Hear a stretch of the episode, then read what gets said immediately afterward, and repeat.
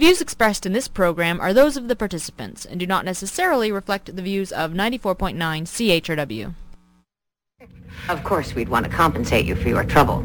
Ah, there's really very little that you could offer me. Unless, Yes?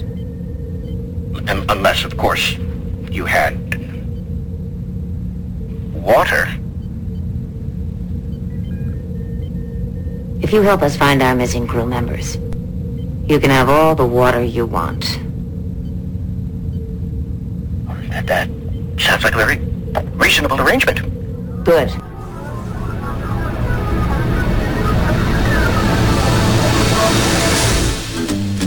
Good morning, London. It is Thursday, August 28, 2008. I'm Bob Metz, and this is Just Right on CHRW 94.9 FM, where we will be with you from now until noon. No, not right wing, just right.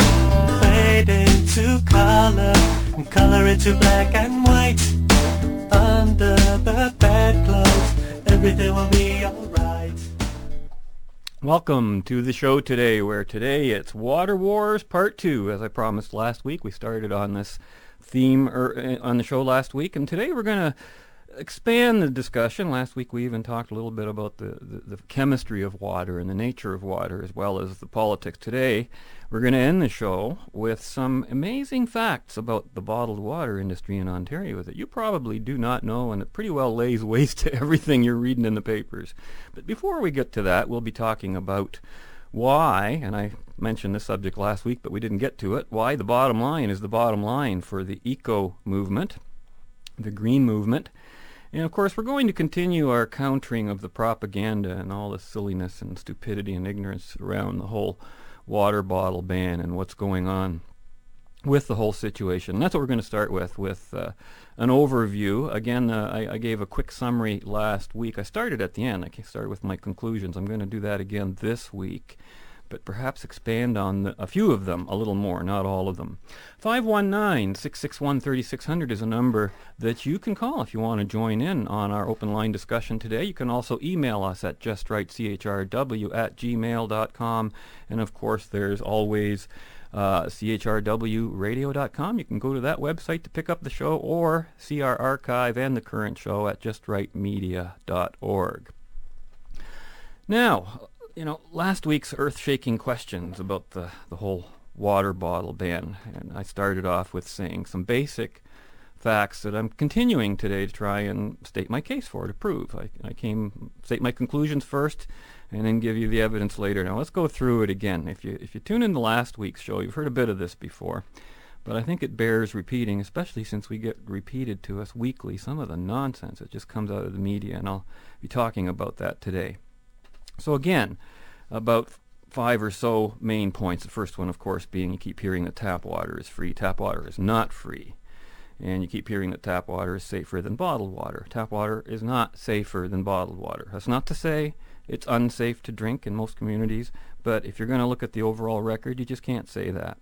And again, I remind you there are between 1 and 2,000 boil water and water advisory warnings from tap water in effect in, the, in this country right now. Now, the basic issues. Interesting, you know, I thought last week when the issue was hot that it would peter out by now, but it still half the, half of the uh, the letters to the editor in the Free Press are still about this issue. The National Post came out with an issue or uh, an editorial on the on the water bottle ban, and and almost the other half of the letters that don't talk about it might mention the ban in some respect to an issue that they might be discussing. So it's amazing how this seemingly insignificant issue, a seemingly insignificant deal about whether the city decides to sell bottled water or not, uh, it just has gotten into the minds of everyone. But let's look at the issues again. If the issue, as I said last week, if, it's about selling water, and uh, in fact there was a there was a le- letter right here. I've got it right here. Where is it? August 26th. Uh, Wayne Delleman from Port Stanley says, "Why hasn't anyone suggested selling refillable bottles instead for the city?" Well, sure enough, that's what I did do last week and have done it before. And I, I'll, I'll answer his question for him. Why, why not charge at two dollars for supposedly two cents worth of water and make a killing if everything they say about city tap water is so great, right? You'd think that that's what they would do. And of course, the answer is the tap water would fail the test. Though there might be some municipalities, I think, who could pass that test. Uh, I don't know. I doubt it, though because I don't think it would any of them would meet the, the, the standards set by the various regulation agencies to which private bottle producers are subject, and you'll be hearing a bit about that today. Now, for starters, and understand this, because because bottled water is considered a food, the first thing you've got to do is list the contents of the bottle on your package, right? And that's what you'll see if you buy a bottled uh, or a bottle of uh, water. You'll see the contents there. Now, can you imagine what ingredients of tap water might look like if they had to list that on a bottle label. You know, fluoride, chlorine, lead maybe, fecal parts per million. I mean, the water we get through our taps, which I'm not arguing again is unsafe to drink, but that water comes from our lakes, and we also use our lakes for domestic and industrial use. Uh, you know, it, it uh, reminds me of one of the clips we played last week, uh, you know, where somebody said something like, uh, New York City tap water is full of chemicals and that's why it's safe to drink. Because of course the chemicals kill all the other stuff that's in the water and then people have problem with the chemicals.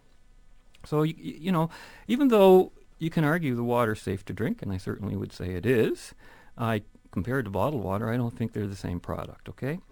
Uh, another issue if the issue is about plastic bottles and again, someone mentioned this again too, and I think this was in the Londoner by, of all people, Phil McLeod says, yeah, if you're going to do the plastic bottle thing, why not ban them all? Why just pick on water? Now, you know, are you going to tell me that the same arguments they use for water couldn't hold true for every single beverage? I mean, carry your own. Carry your own juice. Carry your own apple juice. Carry your own ginger ale.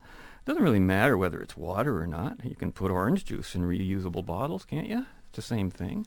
Put your carbonated beverages in your reusable bottle, which is funny because carbonated be- beverages are CO2.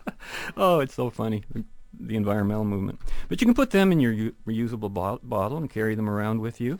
And so I have to ask, why are only water drinkers being forced to suffer this burden? It's an interesting question, isn't it?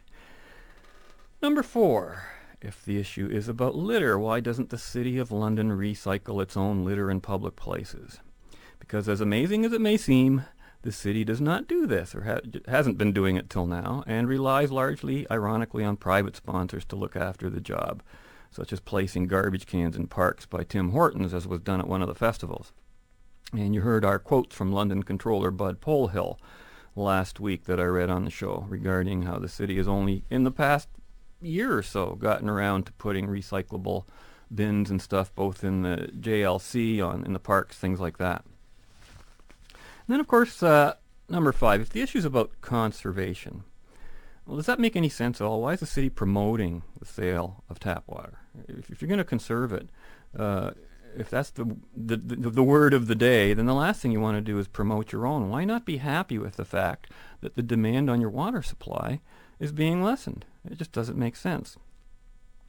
So basically, here's the answer to all of these questions, okay? And, and that's what I'm going to set out to again continue my case to demonstrate. And that is that what we are witnessing is a global strategy trickling down from the United Nations to fight the privatization of the production and delivery of drinking water. That's literally what's going on. I'm not guessing at this. It's they say it explicitly. It's in their minutes. It's in their it's in their stated uh, objectives. You know, all the way through. You see it, and yet for some reason our media just oh yeah that's that's irrelevant uh, that's irrelevant. We don't care about that. Uh, what about the plastic in the in the landfill site you know like oh my goodness. Reminds me of Wilhelm Reich you know down with the main point and up with the incidentals and that's what it's all turned into. Of course this is a totally communist concept government ownership of the means of production.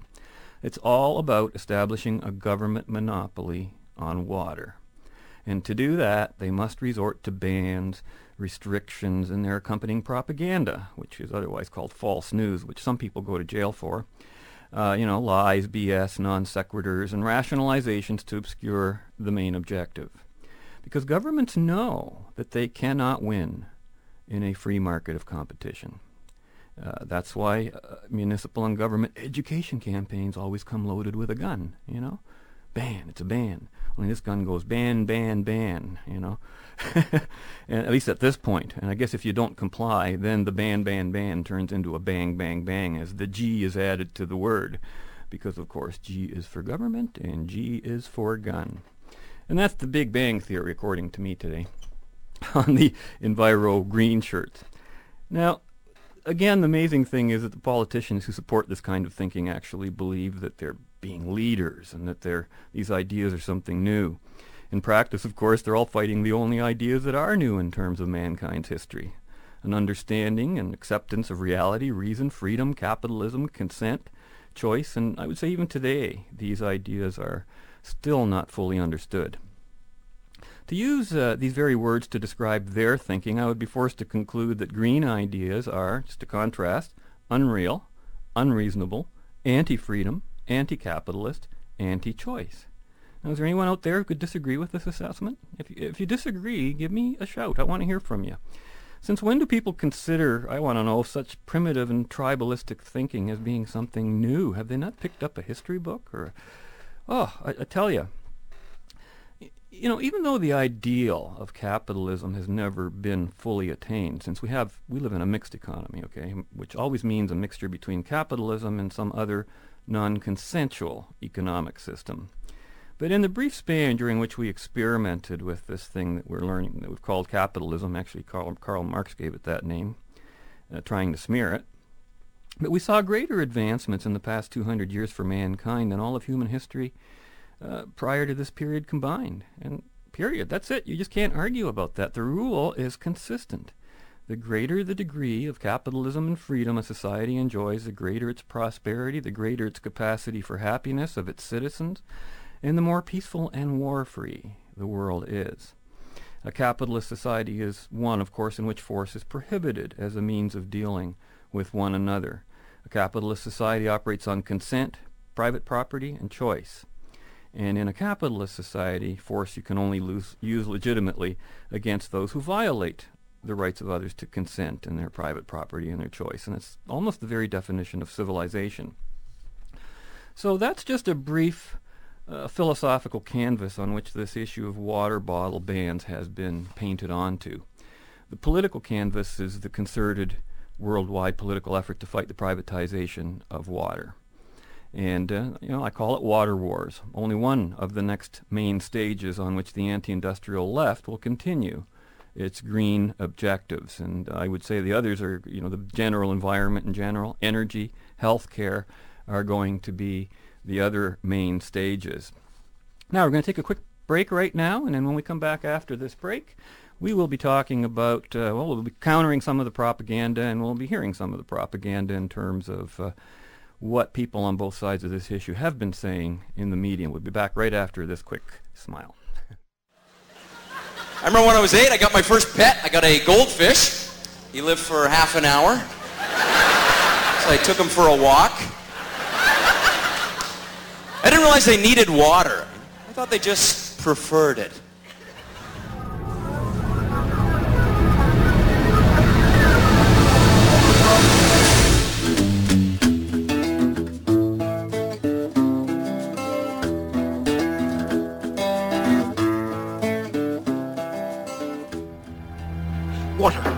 Water, Jabin. I have water. To replace all that I borrowed. Show them, Mr. Paris. Their ship has technology that makes water out of thin air!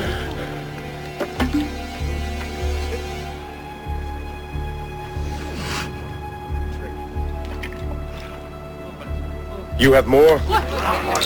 Janeway to Voyager. Energize.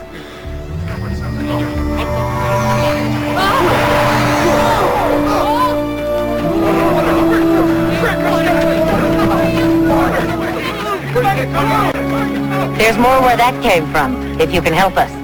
How can we help someone so powerful they can create water out of thin air?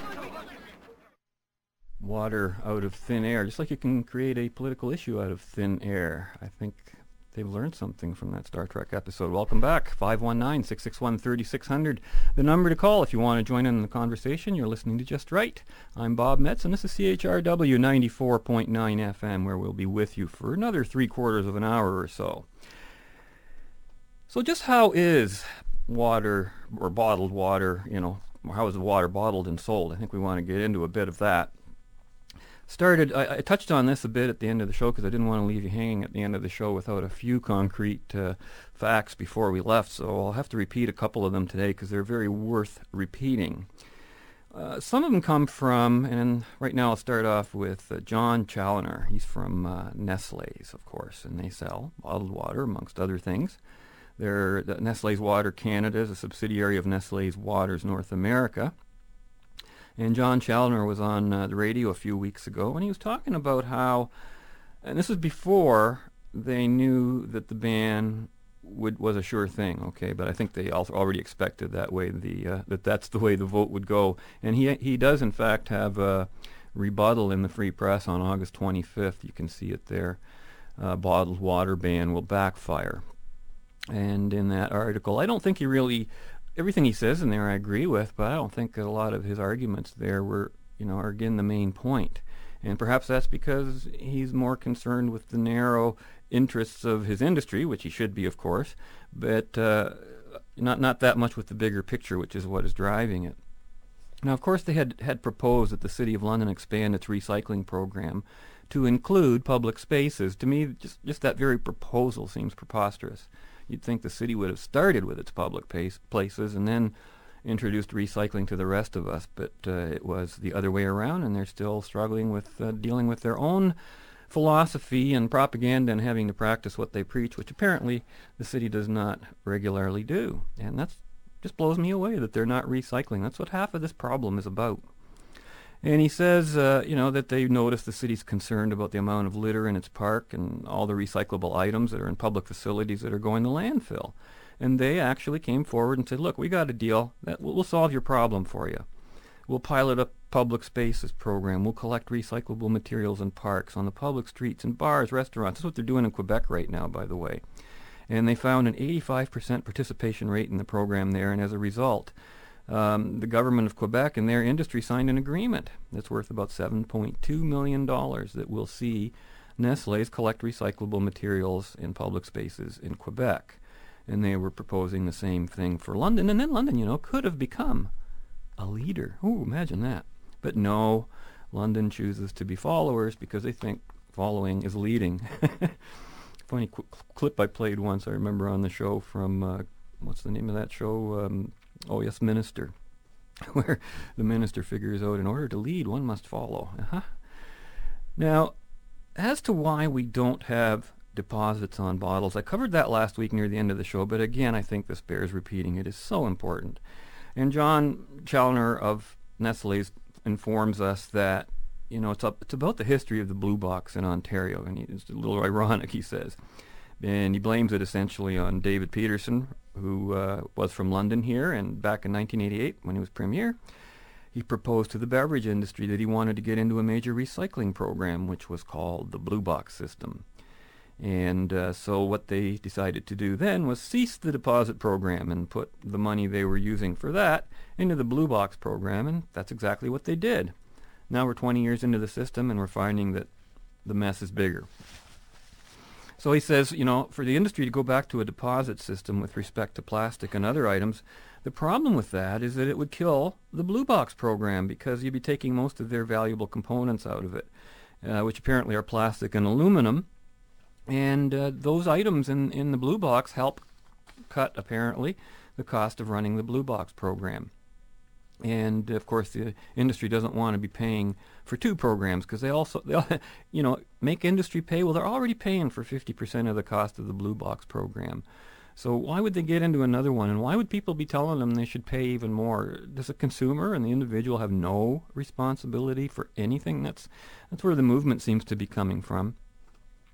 Now, Nestle's themselves, they market Pure Life, Montclair, Perrier, Pellegrino, Acqua Panna, and Vittel. So you have, you know, they have apparently a vested interest in the product. They're always accused of that, right?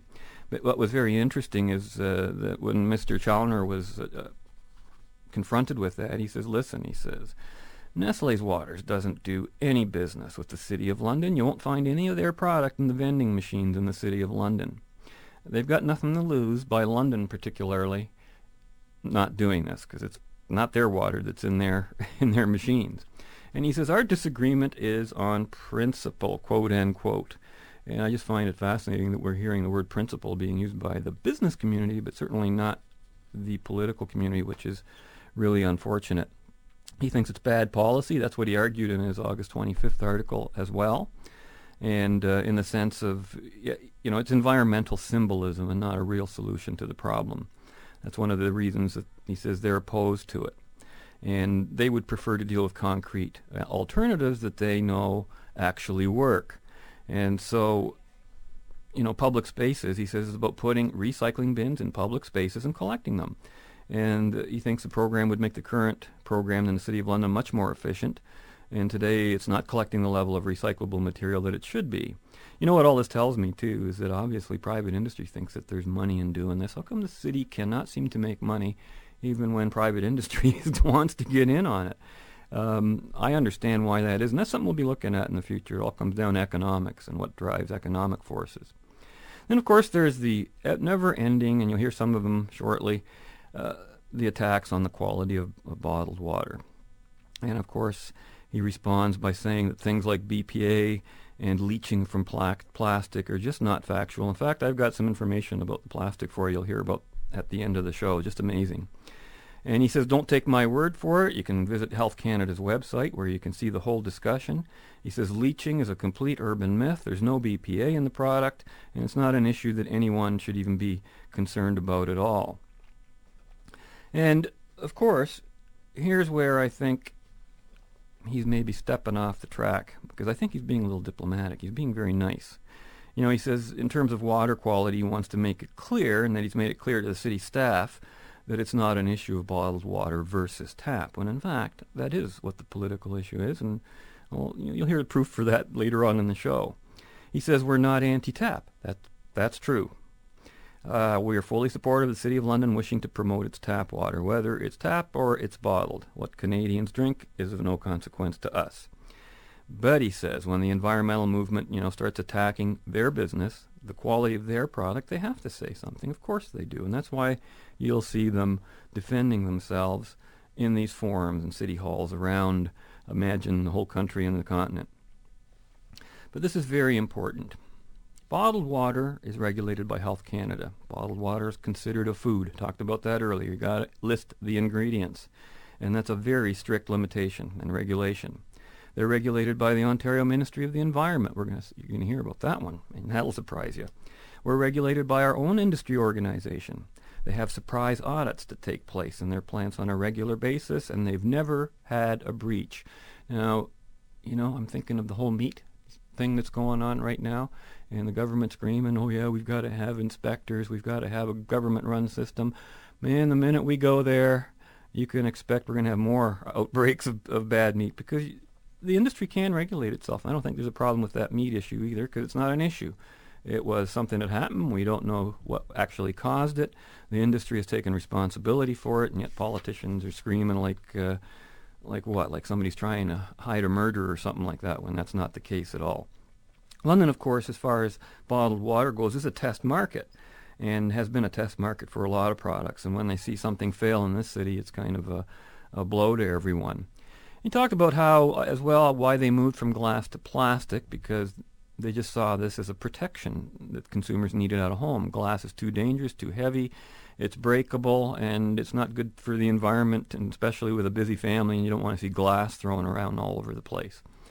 And of course, health is very important, and security, safety, and quality of the product are paramount because it is a food. So the challenge is to find the best product to carry the product in, and they think that's moving to lighter plastics, which they are doing. The plastics are 100% recyclable, and uh, you know they've basically the industry has gone out of their way to provide everyone with a total solution, but the governments are saying no, no to you. We want to do it because you know that gives us a reason to tax our citizens some more. And of course, uh, they're a major funder of the system that collects and recycles everything now. And uh, you know this plastic, by the way, when they recycle it, you, you're hearing this movement in the water movement here. Oh no, you got to recycle it and reuse it. You know, uh, reduce, reuse. That's the two first words in reduce, reuse, recycle. And that's just not safe with this plastic. It's not made for that. And uh, I don't know that it's safe for a lot of things, but um, the whole thing about uh, what they do when they talk about recycling is the, plastic becomes used for clothing, it becomes carpeting, it becomes toys, playground equipment, automotive parts, those kind of things. And uh, of course, the movement is now saying, "Oh no, that's not recycling." Well, what is it then? Come on, you know, they just you know what they want. It's it's not about this at all. They just give themselves away with all their contradictory arguments that just don't seem to match the goal they set out for themselves. So. Uh, you know, and then then you hear the counter that well, you know, the convenience argument, right? We're buying the water because we're lazy, and um, uh, Challinor basically said, no, they're not. People aren't lazy; they just don't know what they don't know, and he understands that uh, the industry has to do a bit more work. He says with the government. Well, I don't know that that's the right answer, but of course they're going to have to uh, tell people just the way it is in terms of uh, how the industry operates and uh, the value of all the programs they have and how to cut litter. Um, it's interesting because um, here's another fellow, Jarrett Davidson, and he's with uh, World of Water, and he's uh, the president of World of Water. And um, basically, his product is a little bit different. It's not bottled water in the sense of what you'd be buying in the store. Uh, they don't deal in the single serve water like Nestle's does. What they do is they deal with in-home and in-office bottled wa- water market. So you might wonder why are they why were they participating in the municipal hearings? Are they do they feel like they're under attack or something like that? And apparently they must because um, you know they're, they're, the thing that's bothering them, of course, is um, what's causing this ban. And they're talking about well, one's re- one issue is recycling, and the other one is supposedly the quali- quality of water. And uh, recycling is a lot about education. And he says, again, people don't know what they don't know. If we can enable all facilities to offer better options with regard to recycling, he thinks we'll be better off than we are today. And of course, he couldn't understand why the city turned down Nestle's offer. And again, you know, the, industry's so cautious when they're talking about their own one, 100% safety record so far. I mean, I'm not going to say that it might be like that forever, but so far they're doing pretty good, huh? And he, again, the water quality issue. No one's ever died from a bottle of water produced in Canada. You can't say that about tap water. Every municipality in Canada is very different concerning their guidelines and monitoring of their municipal production system. And the general statement that tap water is as good as bottled water, he argues, is so broad a statement it's almost, you know, you can't measure it. And I mentioned this last week as well. And uh, but he says for outsiders, here's where he comes in. You know, to criticize the quality of our product, we have to take exception to that. And so basically, the green movement has invited them in because they attacked them without cause, really and now they have to defend themselves. He says it's almost impossible to compare the two, being tap water and bottled water, because there's so many different production facilities, both mun- in municipal treatment systems as well as in private bottled water companies. They're not all the same. There's hundreds of them, maybe thousands. I'm not sure, but we'll find out later. And he says he certainly wasn't surprised, and this is interesting because this interview he did was uh, done, I think, the day on or the day after Health Canada issued a warning about municipalities' water supplies with regard to fluoride. And he said that has been happening right across North America. And some of the municipalities are starting to take fluoride right out of their water, reducing the amount or banning it altogether. And uh, that's an- another issue with tap water. There's a lot of uncertainty. And uh, of course, he says from their perspective, they want to make sure that customers have choices. And if municipalities, you know, have chlor- chlorinate or put fluoride, fluoride in the water, uh, and they can't get any other kind of water, then the consumer has no choice with regard to what they put in their body. And what he'd like to see is water that has nothing in it. And should a consumer want to add something into their diet, they can make that choice on their own. He says our water is absolutely pure. It has nothing but water H2O. And again, what they do, they take incoming water, they pre-treat it with filtration and softening. They put it through vapor compression technology. They, they remove the water from the impurities and sediments themselves, and then they create steam. And then they cool the steam down through a post-filtration process, an ozonation, which actually adds oxygen into the water, then they bottle it. So it's actually pure and free from all sediments and impurities. Now that's basically how it is done. Um, I guess many of you must still remember Walkerton. How many people? Some died, some got sick from the well water.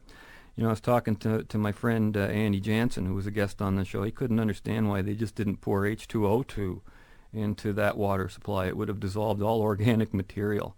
and um, you know they probably wouldn't have had the problem. But uh, the cities are like that; they have to do things very efficiently and do it according to the rules and what they know.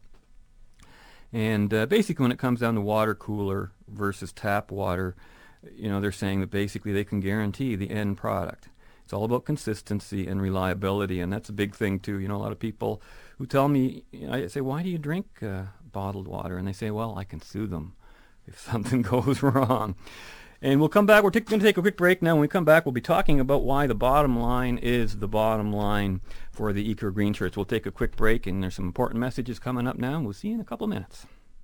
The April showers may come your way. They bring the flowers bloom in. Man, when it's raining, have no regret. Because it is rain and rain, you know it's raining violet. Hey, who turned off my shower? I paid my water bill. Uh-oh, I know. Every year the same thing. Those pesky little beavers are building a dam. I'll just go up and... Hey, wait a minute. Suppose it ain't the beavers. What if there's just no more water? No more showers? My carrots will shrivel. I'll die of thirst. Water! I- I'm thirsty already. Water! Uh, water! nah, it's gotta be them pesky beavers.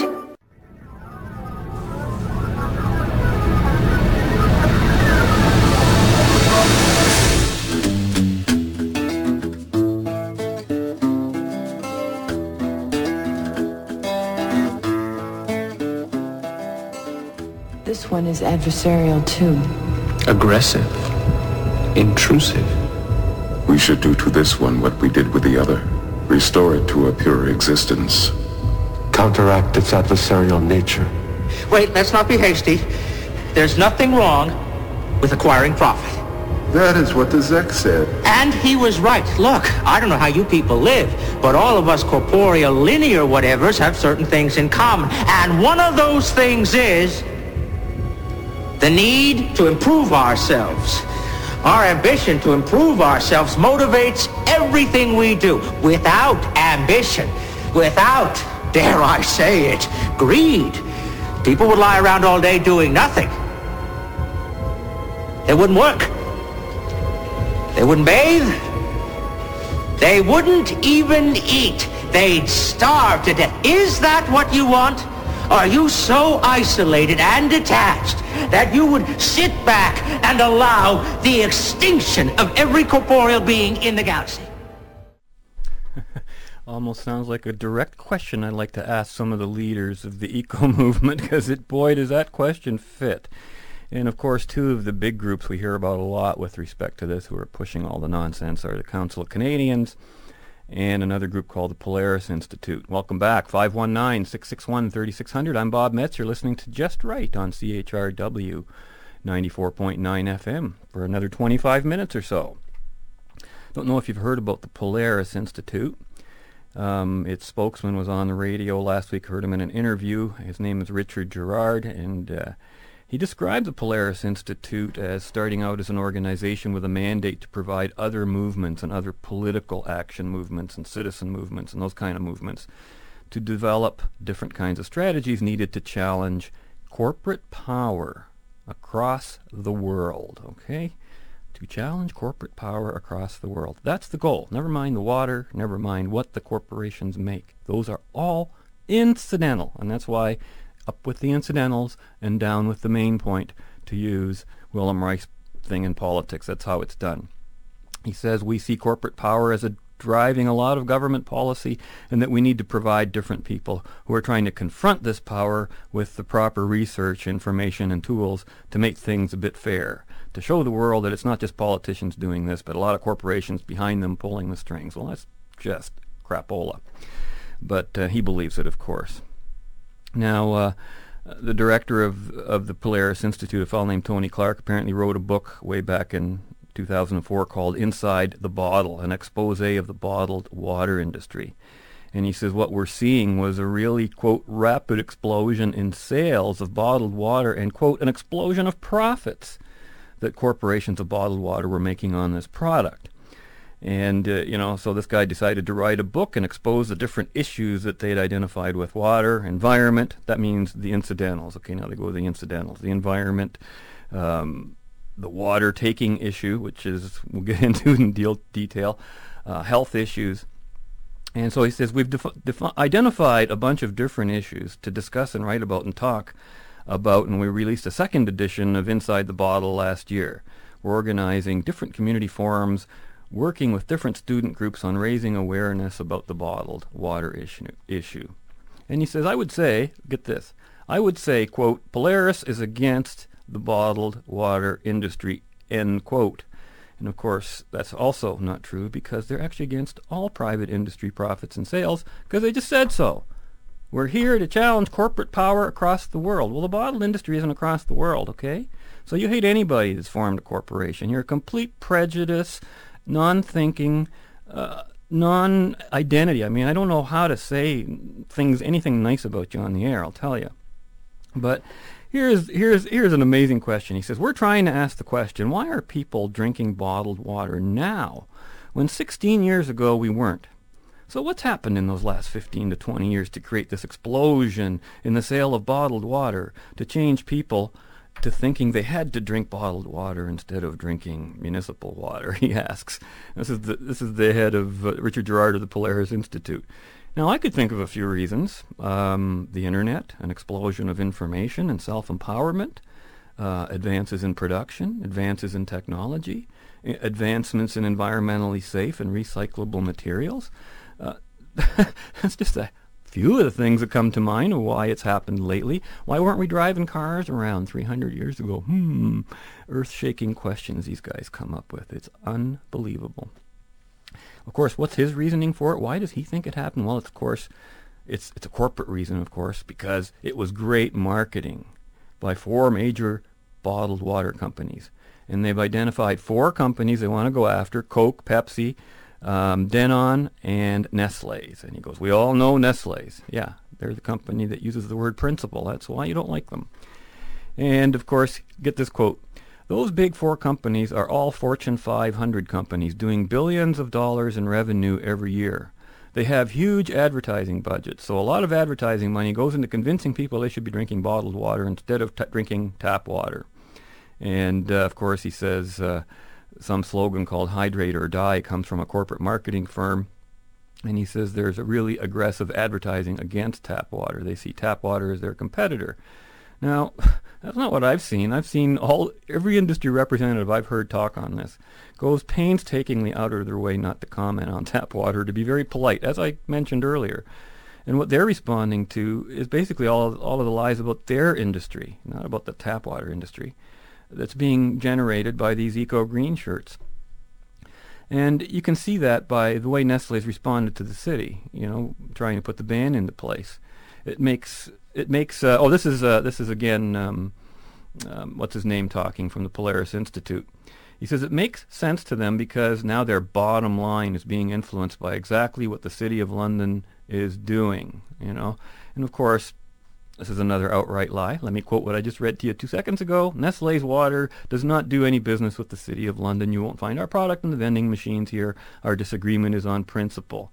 Or, how about Jarrett Davidson, World of Water? Our business does not deal in single-serve water like Nestle's does. We, do, we, we deal primarily in-home and in-office. So they don't even deal in bottled water, let alone tap water, and yet both have taken the time to show up and defend themselves against false accusations of groups like Polaris. And Polaris keeps saying, oh, your bottom line's at stake. Well, that's not what it's about at all. In fact, it, they're not even there. And, in, and again, this is uh, Polaris talking, and, and what more and more people are doing across North America and Europe is he says is turning back to tap water. You know, even two weeks ago, Nestle's posted a loss in their water division. That's just not true. Okay, sales are increasing across the board, but that's just part of the picture. And a lot of that is due to environmental concerns, he says. So they realize the bottled water sector is taking a hit, and they're going to aggressively oppose, there's that aggression, aggressively oppose any kind of legislation or moves by municipalities. Now, who's the aggressor here? I want to know. I think it's Polaris, because everybody else was just minding their own business until those guys came around. Then there's another fellow, Justin Sherwood from Refreshments Canada, who spoke that, you know, that the London ban was a real lost opportunity by City Council, and uh, they really that we really lost a choice. You know, both the count the bottled water thing, and of course it's not going to stop there. They're already talking about banning it in schools across the province. We got into that last week. And essentially, uh, you know, he argues that fundamentally, if you listen to the debate at City Council, there's really only two veins of discussion environmental concerns around the bottle and plastics in general. And he says those concerns aren't based on any facts. If you look at the plastic bottles used to make bottled water, they're 100% recyclable, recycled at very, very high rates, and unfortunately not by municipalities who won't recycle on their own public spaces, and that's part of the problem. And he says they're a valuable material from an end recycling market perspective. And he says they should be expanding all these programs, of course. And uh, he says the other aspect City Council put forward was that we produce tap water, and we think that consumers should consume what we produce, not bottled water.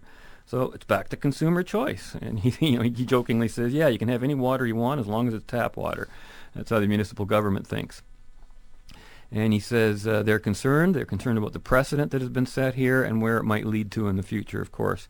Now, you know, I think the business community is far too kind to the Polaris Institute and the Council of Canadians and all them. Of course, they have to be. Um, to criticize these wackos. I really think they're wackos. But calling them what they are would be to criticize most of the counselors to, to whom they have to appeal to make a rational case, you know. And the only facts that were brought to the table by Polaris or by the Council of Canadians is the fact of their own dishonesty and envy of the wealth of others. Those are the only two facts I saw them bring to the table. We'll lie to you, and uh, boy, we like your money. You're a big company, corporation, money, money, money, profit, profit, profit. Nothing to do with any of the issues that they say they're based on. And, uh, you know, I have to keep drumming this home because the industry needs to learn this too. Because if, if this is lost on industry, uh, they, they, just will never bring themselves to dealing with the level of mentality that they're dealing with. And I, of course, I don't have that problem. I don't even drink tap water or even bottled water because I just drink coffee, not coffee, tea, juices, that kind of stuff. But I do understand the nature of my own freedom and how it's linked to the freedom of each and every other person out there. And when another person's freedom is restricted, so is mine, and so is yours. And if you want to enjoy the benefits of freedom, they have to be shared equally with everyone. And I think certainly we do need an education campaign. We need to educate our politicians on what it means to be responsible guardians in a free society. Take another quick break for a smile, and we come back. The facts about the bottled water industry in Ontario, these will blow you away. This is just something you've never heard before. We'll be back right after this. I made a great play in the shower today. You ever do that? Soaping yourself up, drop the soap off an elbow? Yes! oh, yeah. Get freaked out in the shower. How many people have, just like me, the shower curtain that loves you a little too much? What the hell is going on there? You get the soap in your arms and it starts trying to touch you? You can't help but thinking it's loving your roommates as well? Get away, you cheating vinyl.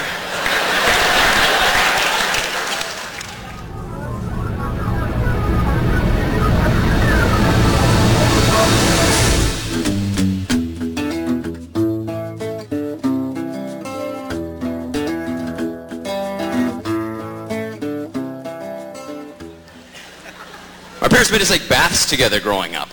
Four kids in a bath. You only need two cups of hot water. The tub fills right up. This is really comfortable. I'm touching way too much flesh right now. I bet you get that age where you're too old to take baths together, right? Remember that last bath? You know, you're just sitting there looking at each other. One of us should turn around or something. I got a board meeting to get to. This is disgusting.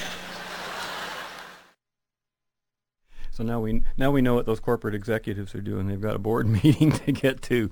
Welcome back. You're listening to Just Right on CHRW 94.9 FM. In the last few minutes, I want to talk about some facts of bottled water and some of the the hysteria about it as well. Uh, Gord Harrison, I've picked on him a lot from the Londoner. He's got he had this article on August 20th called "Popular Myths About Bottled Water Are Explored by a Geezer," referring to himself properly, I believe. Said myth number one: bottled water is healthier than tap water. And his response is, "Pshaw! What a bunch of malarkey."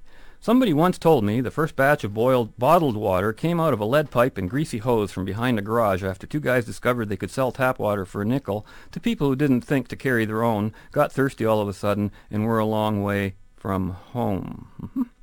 Myth number two is even harder to believe, he says, that water at a dollar or two dollars a liter is cheap. Tap water is a thousand times cheaper. Instead of buying bottled water, people should simply purchase a sturdy thermos for their backpack.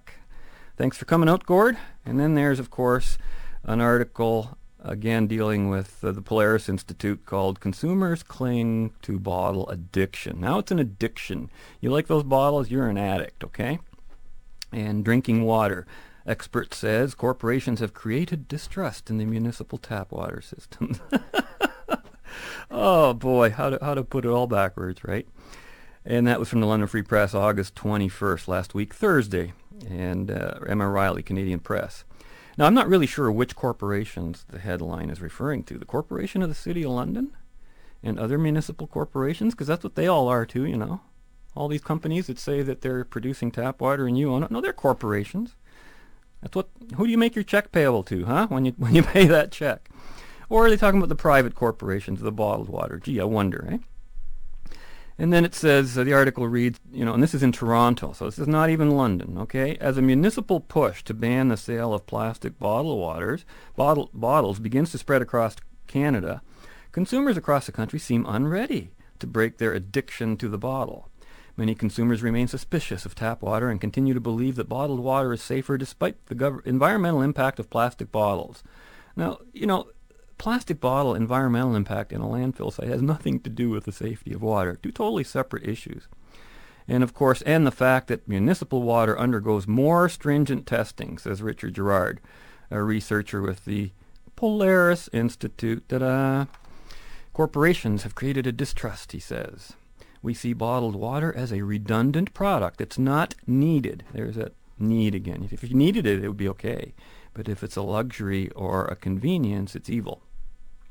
We have good tap water in Canada. He says if people have concerns about chlorine in the water or other issues, you can buy filters to take that out. So now, not only do consumers have to carry their own water around, they have to filter it in advance. And he says, quote, bottled water just represents the most ridiculous product that's been mass marketed in the last 15 years when we can get tap water out of our taps at home. And, okay, so then there's Justin Sherwood, president of Refreshments Canada says the opposite. He says bottled water provides a convenient, safe, and healthy hydration option and argues that it's not only more convenient, but using a reusable bottle can have as much environmental impact as a disposable plastic bottle. It takes significantly more energy to produce than a single-use container. You've got to wash it out, which requires hot water. It requires soap to clean. You've got to make the soap, and you can go on and on and on. And of course, Polaris responds again, back back and forth it goes. He says it's completely ridiculous to say that a reusable water bottle is as environmentally damaging as a plastic petroleum-based bottle that's been filled with water, get this, somewhere across the continent and shipped to your store where you drive to buy it. It doesn't make any sense, end quote. Now, it's remarkable how many externals Girard brought into play to justify his claim that plastic bottles are environmentally damaging. He takes into account the cost of transportation, the production of petroleum, the cost of driving your car to the store. You know, but of course, the external costs brought up with regard to his preference of reusable bottles completely dismissed. Forget about it; they don't exist. Now you don't have. There's no cost to washing. There's no cost to hot water. You know, even though they're more far directly and immediately related to reusable bottles. You know, like producing and cleaning them to say nothing of the required tap water filters, backpacks, you know, of which I never even have ever owned one, and all the other primitive nonsense that Polaris is in favor of. And again, in stark opposite contrast to the crap being spouted by Polaris, bottled water in Ontario does not get shipped from somewhere across the continent, quote unquote. It comes from Ontario, okay? It doesn't come out of the lakes or out of municipal water supplies through tap water Here's something you should know. I got this out of Business Edge, May 30th, 2008. It was actually about, the heading was New Fee Will Leave Producers Treading Water, Ontario's Move, as bottled water operators wondering what's next on the environmental regulation of the bottled water industry in Ontario. Here are some facts. Bottled water holds, well, by the way, three out of ten people apparently are drinking bottled water in their home. That's not out of the home, in the home. So that's 30% who drink it in their home. Uh, bottled water holds a 9.1% share of the Canadian beverage market, according to 2006 figures released from the New York-based Beverage Marketing Corporation. In Canada, bottled water producers use 1.03 liters of water to produce one liter of water in the manufacturing process. That's almost perfect. I mean, how, how much closer could you get it? Less than two-tenths of 1% of the total groundwater is withdrawn per year for annual bottled water consumption. Bottled water companies are required to do exhaustive hydrogeological studies on all groundwater resources used to ensure long-term sustainability. Sustainable water management is a crucial part of the bottled water industry's business.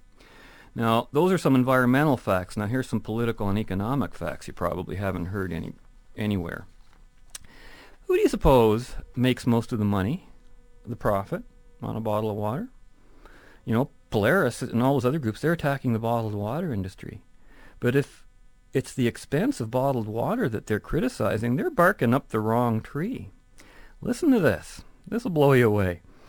The bottom price that water goes out our door, and this is the water producers, okay, is $3 for a case of 24. That's 12.5 cents a bottle. That's what they get. That's it. Done. Not $2 a bottle, not $1 a bottle, 12.5 cents a bottle, nowhere near the $2 price being charged in the stores. Factor in raw materials and overhead. He says it's not rocket science, you know, or, oh, says Wata Franks, general manager of Wahta Springs, one of the many smaller private bottled producers based in the Wahta Mohawk community in Ontario's Muskoka region. That money, that bottled water being sold for one and two dollars or more a bottle, is going into the pockets of the people who are selling the product and not into ours. So what that means with respect to the exploding profits that Polaris Institute talks about is not profit, but prices. They see a $2 price tag on a store item and somehow just assume that all that money is going into their four targeted 500 Fortune 500 companies, right? But of course, bottled water is a boon to the variety stores and the like. You know, they've been traditionally making their large markups on products like tobacco and magazines and other sundries that are no longer in favor to the extent they once were. So no doubt the profits from water sales in the stores must also benefit us too because that would reduce the prices on other items to some extent. And I think it's more than ironic, again, that convenience is one of the major targets of the Eco Green shirts and that the stores who sell bottled water in the, in the most variety of locations happen to be called convenience stores. Go figure, eh? Ma and Pa, watch out, they're coming to get you. Yet another company called Ice River Springs Water, the largest privately held bottled water company in Canada, is doing everything it can to build smaller regional plants closer to its customers. And with respect to the plastic components, now pay heed to this. Ice River is also making its water bottles more lightweight. When the company first started in 1995, its 500 millimeter bottle weighed about 22 grams.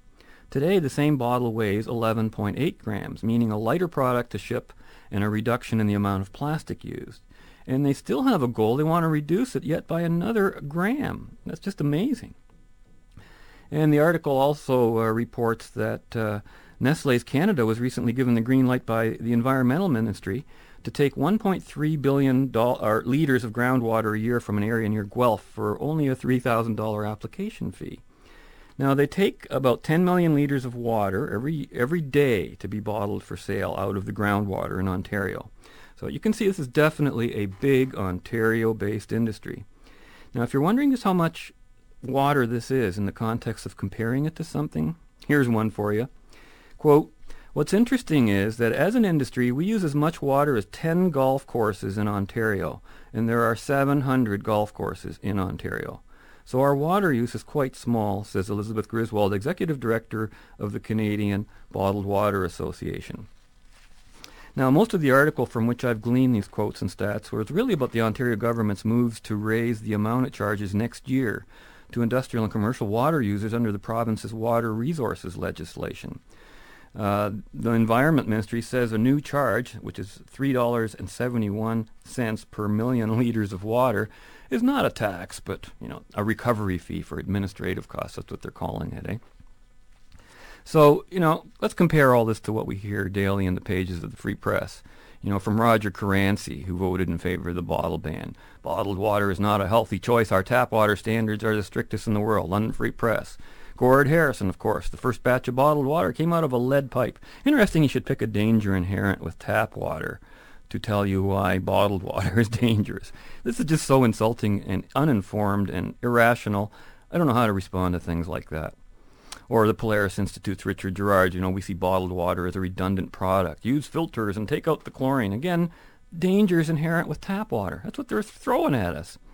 So, you know, the lies and misrepresentation by anyone associated with green, they just go on and on. And I, I too have been going on and on, I realize, and trying to address even the most simplest of facts and issues. And because with a few exceptions, I don't really see anybody else doing it.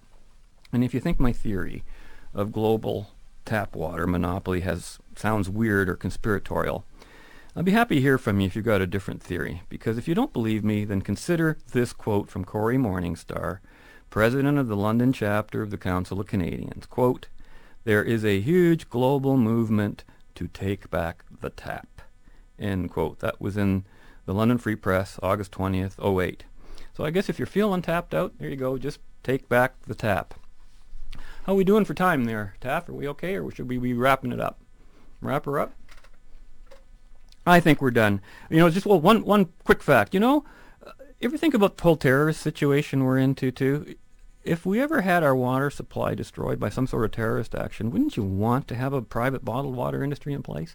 Seems to me a tremendous protection. And then you could have a standard of water that's equivalent anywhere you go. Anyways, that's all I can say about water this week, because otherwise I'll be drowning. We'll see you next week. Until then, do right, act right, think right, and stay right. Take care. We'll see you next week. Fade into color and color into black and white. Under the bedclothes, everything will be.